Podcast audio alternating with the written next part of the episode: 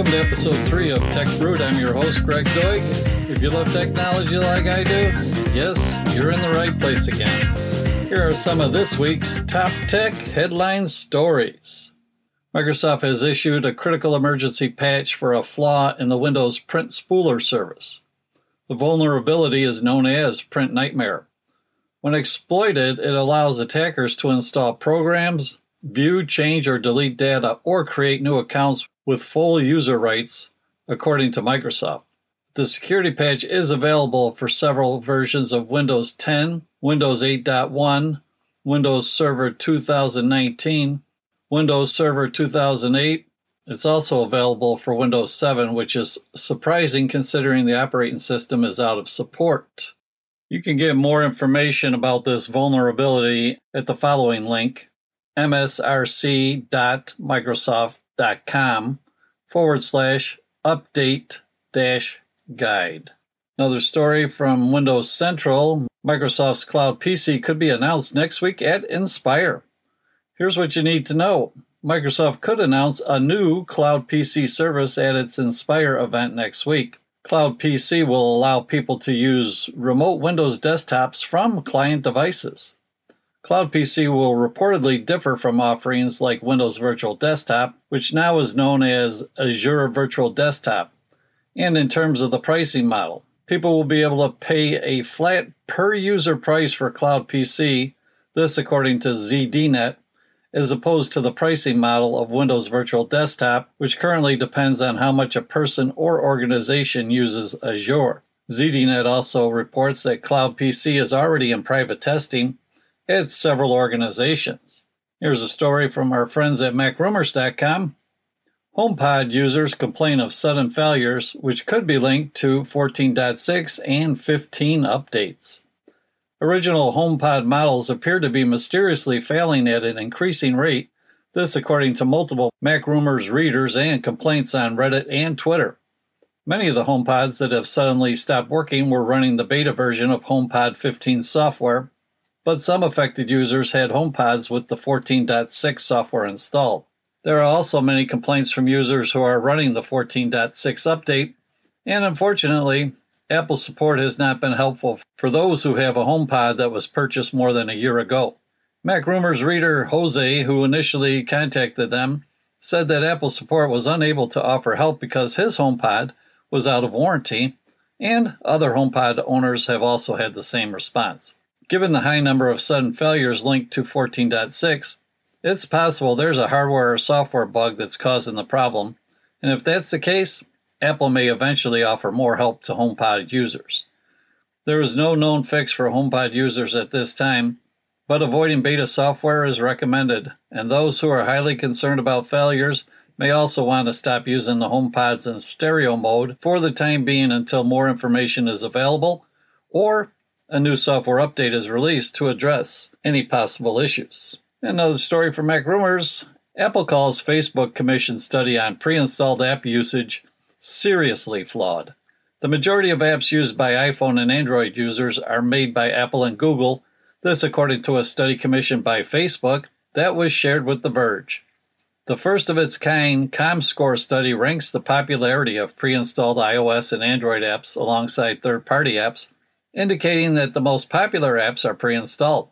The results show that iOS stock apps such as Weather, Calculator, and Clock are more popular than YouTube, Facebook, and Amazon. The statistics are similar for Android, where pre installed Google apps dominate the rankings. According to the findings, 75% of the top 20 apps on iOS in the US were made by Apple, while Google made 60% of the top apps on Android.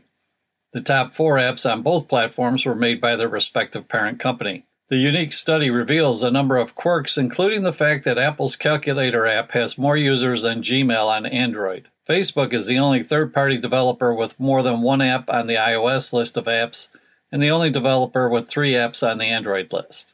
A spokesperson for Apple criticized the report's methodology and said that the results contradicted ComScore's recent April 2021 rankings on app usage even if those previous rankings excluded pre installed apps.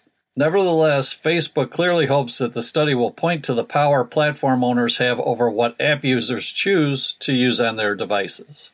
And a note about data privacy here. Colorado became the third state to push through a wide ranging privacy law focused on data. Colorado has joined California and Virginia in passing a comprehensive data privacy law that forces companies to make wholesale changes to how they handle people's sensitive information online. The Colorado Privacy Act, which was signed into law on July 7th by Governor Jared Polis, gives consumers the right to ask companies not to sell their personal information while also giving them access to any data companies have about them.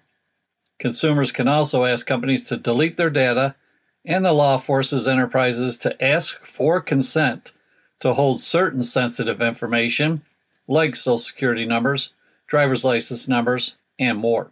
And as far as tech reviews this week, I have a new item that I'm putting into use to give you a full review, and it's the Raspberry Pi 400. This review will follow in the next episode. And here's a brief description of the Raspberry Pi 400, which is a complete personal computer built into a compact keyboard. It features a quad core 64 bit processor, 4 gigabytes of RAM, wireless networking, dual display output, and 4K video playback, as well as a 40 pin GPIO header. The Raspberry Pi organization says it's the most powerful and easy to use Raspberry Pi computer yet. So next week we'll have a full review of the Raspberry Pi 400. Looking forward to it. Looks like a neat little device. Tech tips this week are for those out there using Google Workspace. Here's three of them. Number one, you can add a background image to Google Keep Notes on mobile. You can now customize your Google Keep Notes on Android and iOS by choosing a background from a set of designer created images. You just simply open a note, select the palette icon, and select the background. This feature is available to all Google Workspace customers and users with personal Google accounts. Number two, allow users to receive shared calendars on mobile. Users can now share their calendar with another user on their mobile device without fear of spam attacks. Once a user shares a calendar with a recipient, the recipient receives an email notification with a link that says, Add this calendar. The recipient must explicitly click on the link to add the calendar to their account. And number three, you can indicate whether you'll join a meeting virtually or in person on Google Calendar.